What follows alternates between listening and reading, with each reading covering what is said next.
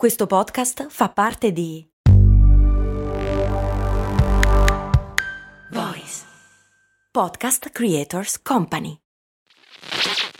Ciao, sono Max Corona e prima di dedicare tutta la mia vita a raccontare le storie di tre marchi più famosi, volevo avere un fast food. Un fast food di zuppe per la precisione. Sì, sì, hai capito bene, un posto proprio come un vero e proprio fast food di hamburger, ma al posto dei panini vellutate e minestre. Avevo trovato anche un nome, So Up. Purtroppo non ho mai dato una vera occasione a questa idea. All'epoca lavoravo, dovevo pagare l'affitto, sapete, lasciare tutto per lanciare una startup mi sembrava un rischio troppo grande. Ed è un vero peccato che all'epoca non ci fosse un progetto come lo Startup Builder di Startup Gigs, che supporta anche questo ascolto. È un percorso pratico, concreto e flessibile che ti dà tutti gli strumenti per poter credere nella tua idea aumentando così la probabilità di successo, e che in 14 edizioni ha già incubato oltre 1000 progetti, supportato oltre 2000 persone e aiutato loro a raccogliere oltre 9 milioni di euro di finanziamento. Non è necessario lasciare il proprio lavoro e fare un salto nel vuoto per dar voce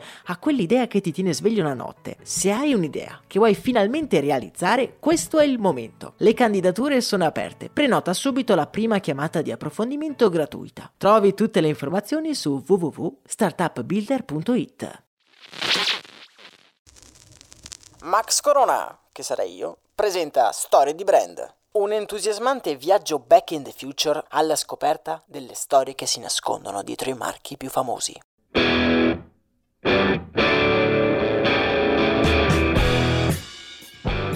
Bentornati miei cari viaggiatori nel tempo. Oggi un episodio un pochino speciale perché siete stati voi a scegliere l'argomento di questa storia. Infatti sul canale Instagram di Storia di Brand vi avevo chiesto se preferivate ascoltare la storia del panettone oppure quella del Pandoro.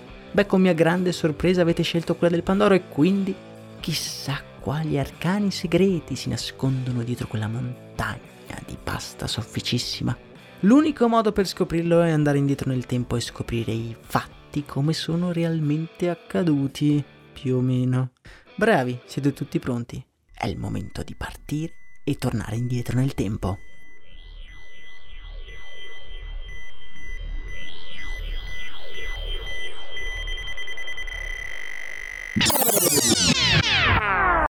Penisola italica settentrionale, secondo secolo d.C. Impero romano. Siamo stati catapultati in quella che ci sembra essere una stanza senza finestre. È buio e l'unica luce filtra da dei piccoli buchi posti davanti a noi. Ci sentiamo stranamente a disagio. Siamo circondati da persone immobili. Il loro respiro irregolare fa trasparire una tensione palpitante.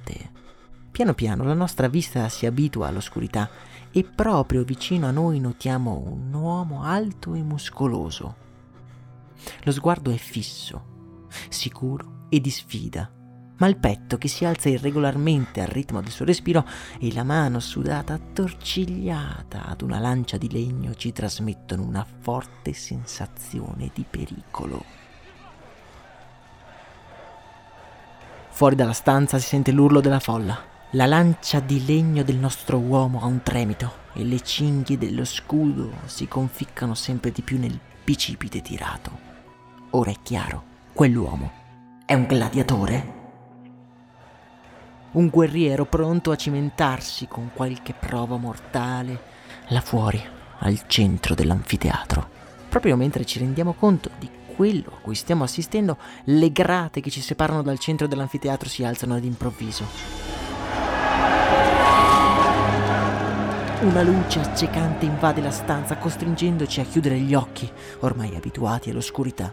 È il segnale che tutti stavano aspettando, la tensione accumulata da quell'attesa frenetica divampa all'esterno. Il nostro gladiatore comincia a correre, trasportando anche noi fuori nella luce. Il boato della folla nebbia i nostri sensi e proprio mentre ci sentiamo sopraffare dalla situazione, sentiamo che il mondo attorno a noi sta cambiando, si trasforma portandoci in un altro tempo, ma nello stesso luogo.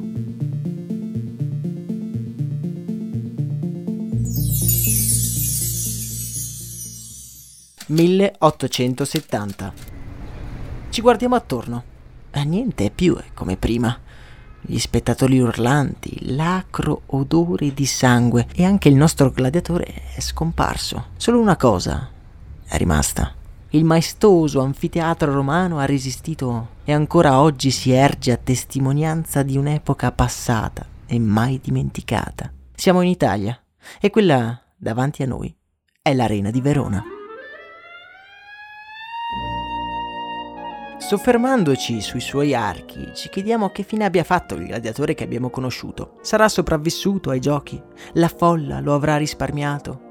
E proprio mentre questi pensieri ci assalgono, non ci rendiamo conto che proprio in quel momento un giovane antenato di quel gladiatore sta sfrecciando in sella ad una bicicletta rudimentale e sgangherata, che per poco non ci investe.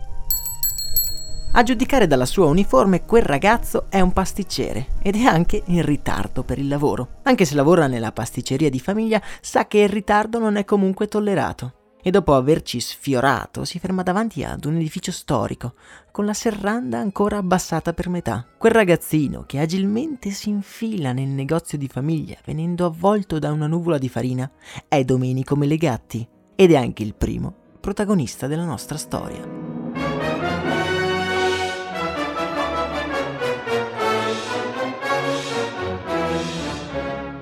Come detto, il giovane Domenico passa le giornate immerso nei profumi della pasticceria di famiglia. Lavora notte e giorno, scontrandosi sempre con quell'incallito tradizionalista di suo padre, che guida la pasticceria con pugno di ferro. Domenico propone sempre più spesso ricette innovative, strani metodi di cottura ed imballaggi bizzarri. Il padre, legato alla tradizione, il più delle volte respinge gli attacchi di entusiasmo del figlio, concedendogli però delle piccole vittorie che lo stuzzicano e lo fanno appassionare sempre di più all'attività di famiglia. È l'unico dei suoi fratelli a vedere il potenziale creativo che si nasconde dietro le montagne di bignè e le massacranti levatacce che suo padre gli prescrive, come un medico che prescrive la cura ai suoi pazienti. Mentre lì, nella sua stanza senza finestre nel retro della pasticceria, si sente libero ed instancabile si esercita, si allena come un gladiatore che con irrefrenabile energia si prepara al momento della verità.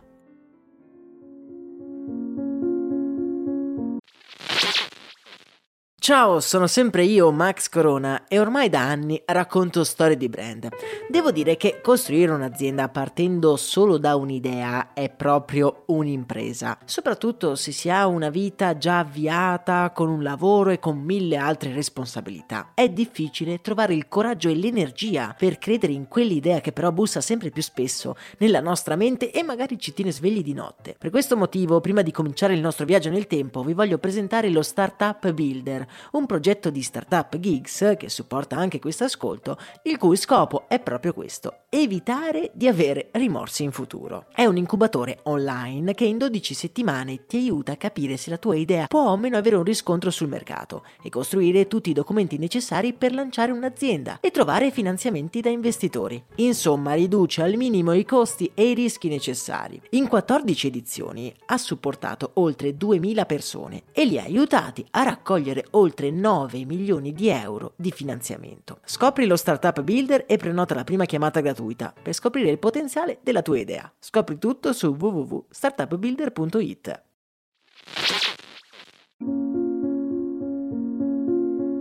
Ed il momento della verità arriva nel 1873. I tumulti indipendentisti hanno portato all'unificazione del Regno d'Italia e anche Verona è sotto la guida di Savoia. Proprio in quegli anni il padre di Domenico viene a mancare e l'ormai 29enne pasticcere è chiamato a guidare l'azienda di famiglia. Come quel suo antenato gladiatore alle prime luci dell'alba si veste con meticolosa maestria, si aggiusta il cappello da pasticcere ed è pronto per scendere in battaglia. Nella mente del nostro protagonista ogni cliente è uno spunto ogni acquisto un qualcosa su cui riflettere e negli anni il suo fervido cervello ha immagazzinato una quantità enorme di informazioni desiderose di essere trasferite nella realtà. Una mattina, Domenico si sveglia, si veste e inforca la sua bici per andare al lavoro. È inverno e l'aria è volta da un profondo senso di aspettativa e di speranza. È la vigilia di Natale. Le luci dell'alba si mischiano con quelle della tradizione in una città che si sta preparando ad una delle giornate più caratteristiche ed importanti dell'anno.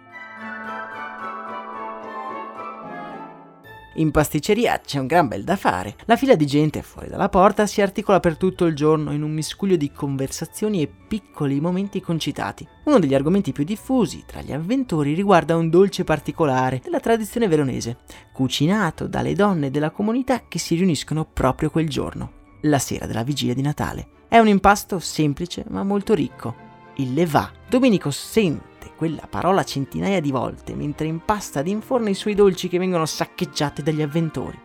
Non può fare a meno di pensare che quel dolce così specifico per le festività gli stia portando via un gran lavoro, un gran bel guadagno. Se solo riuscisse a creare una tradizione con un dolce che si può comprare lì, nel suo negozio, beh, quella sarebbe proprio la svolta.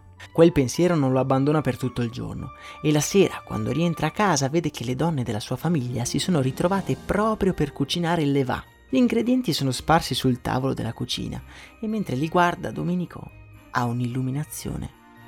Quel dolce è troppo facile e non è neanche così buono. Tutti più o meno possono riuscire a farlo a casa. Se vuole creare un dolce lo deve fare impossibile da replicare e deve essere irresistibile sia alla vista che nel gusto. Con quel pensiero Domenico passa Natale irrequieto, immerso nella sua mente che silenziosa lavora senza sosta. Il prossimo Natale, a Verona, tutti mangeranno il suo dolce. Questa è la promessa che fa.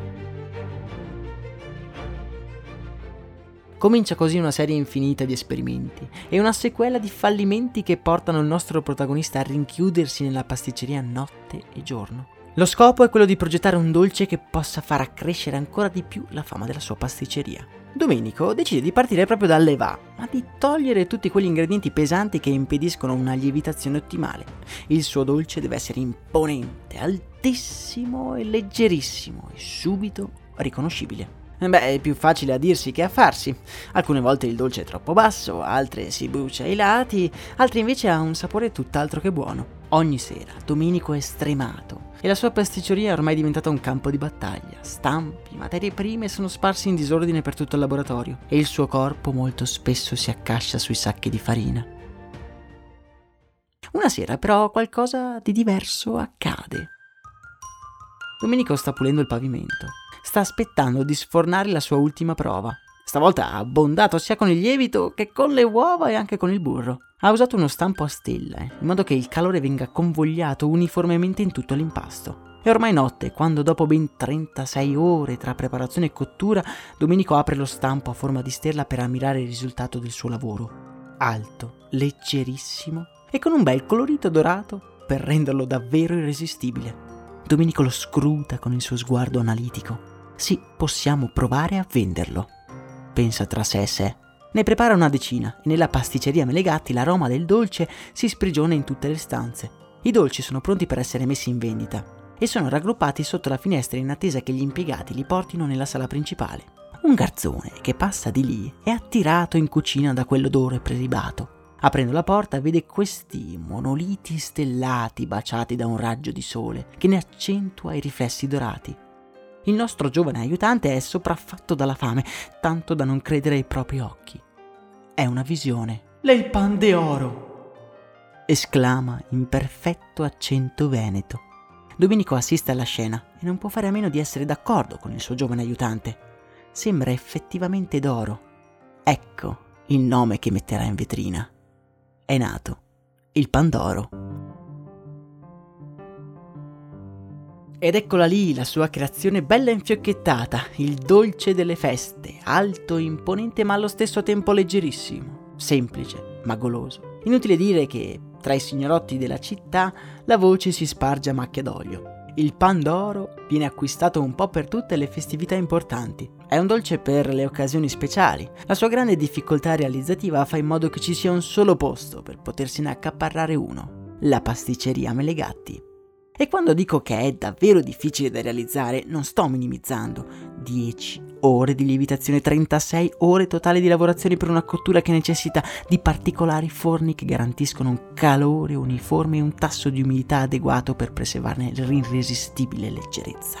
È un sistema complesso ideato al 100% dal nostro Domenico, che assume addirittura due tecnici solo ed esclusivamente per assicurarsi che la cottura sia fatta a puntino. Se il Pandoro è il principe delle festività, beh è inutile dire che il Natale è il re di tutte le feste e con l'avvicinarsi della commemorazione della nascita di Gesù Cristo qualcosa di strano sta accadendo in città. Man mano che le giornate diventano più fredde e più buie, tra le vetrine delle pastiggerie del capoluogo veneto, scritte luccicanti, vedono come protagonista il Pandoro. Domenico è sconcertato.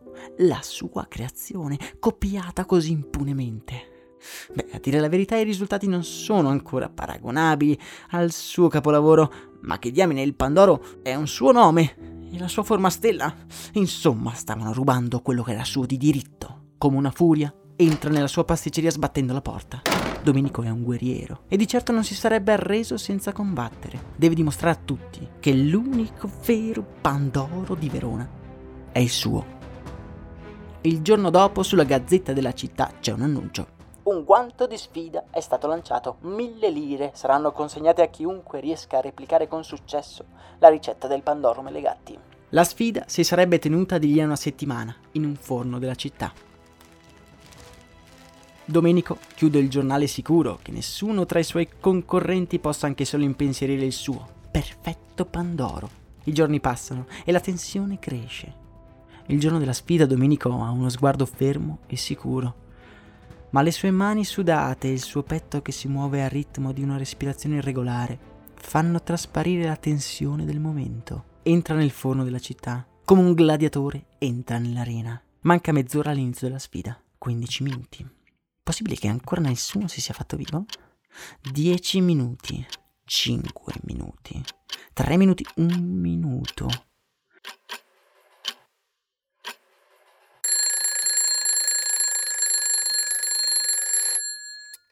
Nessuno entra dalla porta. Nessuno si presenta, nessuno ha avuto l'audacia di sfidare il maestro sul suo stesso terreno. Piano piano un sorriso si disegna sulla faccia del nostro protagonista. Ora tutti lo sapranno. Il Pandoro è mio. Il Natale di quell'anno passa sereno, ma Domenico lo è molto meno. È un tipo moderno e vuole tutelare anche legalmente la sua creazione. È il 24 ottobre 1884 quando Domenico Melegatti riceve il brevetto e l'esclusività di produzione del Pandoro, descrivendone nome, forma e ricetta. Se volete dare un'occhiata al brevetto, io vi rimando come sempre alla nostra pagina Instagram di Storia di Brand, dove troverete anche delle succulente curiosità. L'ascesa del Pandoro Melegatti è inarrestabile. Pandoro che compare anche sullo stemma della pasticceria circondato dagli altri orgogli della famiglia, ovviamente le mele e i gatti.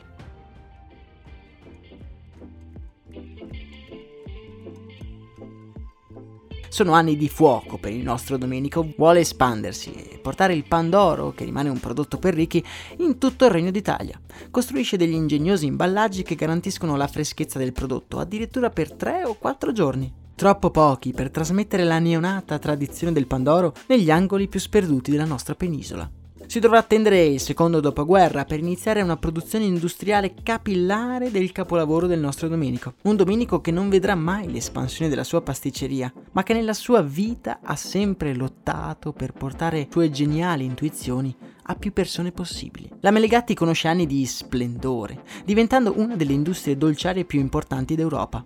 Ma negli anni la sua leadership viene intaccata da numerosi concorrenti e alcuni investimenti sbagliati mettono sul lastrico la compagnia, che è costretta a lasciare a casa i dipendenti proprio la vigilia di Natale del 2017.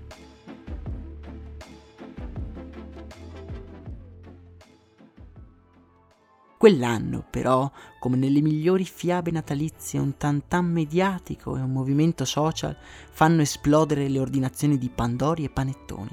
L'azienda è costretta a richiamare tutti i dipendenti per salvare non solo il Natale, ma anche l'intera compagnia. Purtroppo i miracoli di Natale non sono fatti per ripetersi ogni anno. E proprio l'anno dopo la Melegatti dichiara fallimento. Ora l'azienda fondata sul dolce principe delle feste è ancora lì, rilevata da una famiglia di industriali e potete trovare i prodotti impacchettati nel caratteristico imballaggio azzurro anche oggi nei vostri supermercati.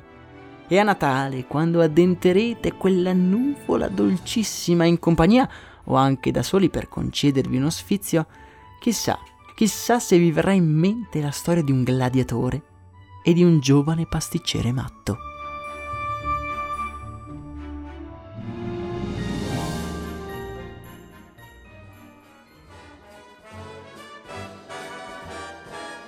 La nostra fiaba natalizia finisce qui. Ora dovete scusarmi. Io sono un tipo più da panettone, ma non posso negare che tutto questo viaggiare mi ha messo una voglia matta di Pandoro. Ah, quanti ricordi! Vabbè, io vi devo lasciare. Vi auguro un sereno Natale e vi abbraccio forte. Io sono Max Corona e questo è Storie di Brand.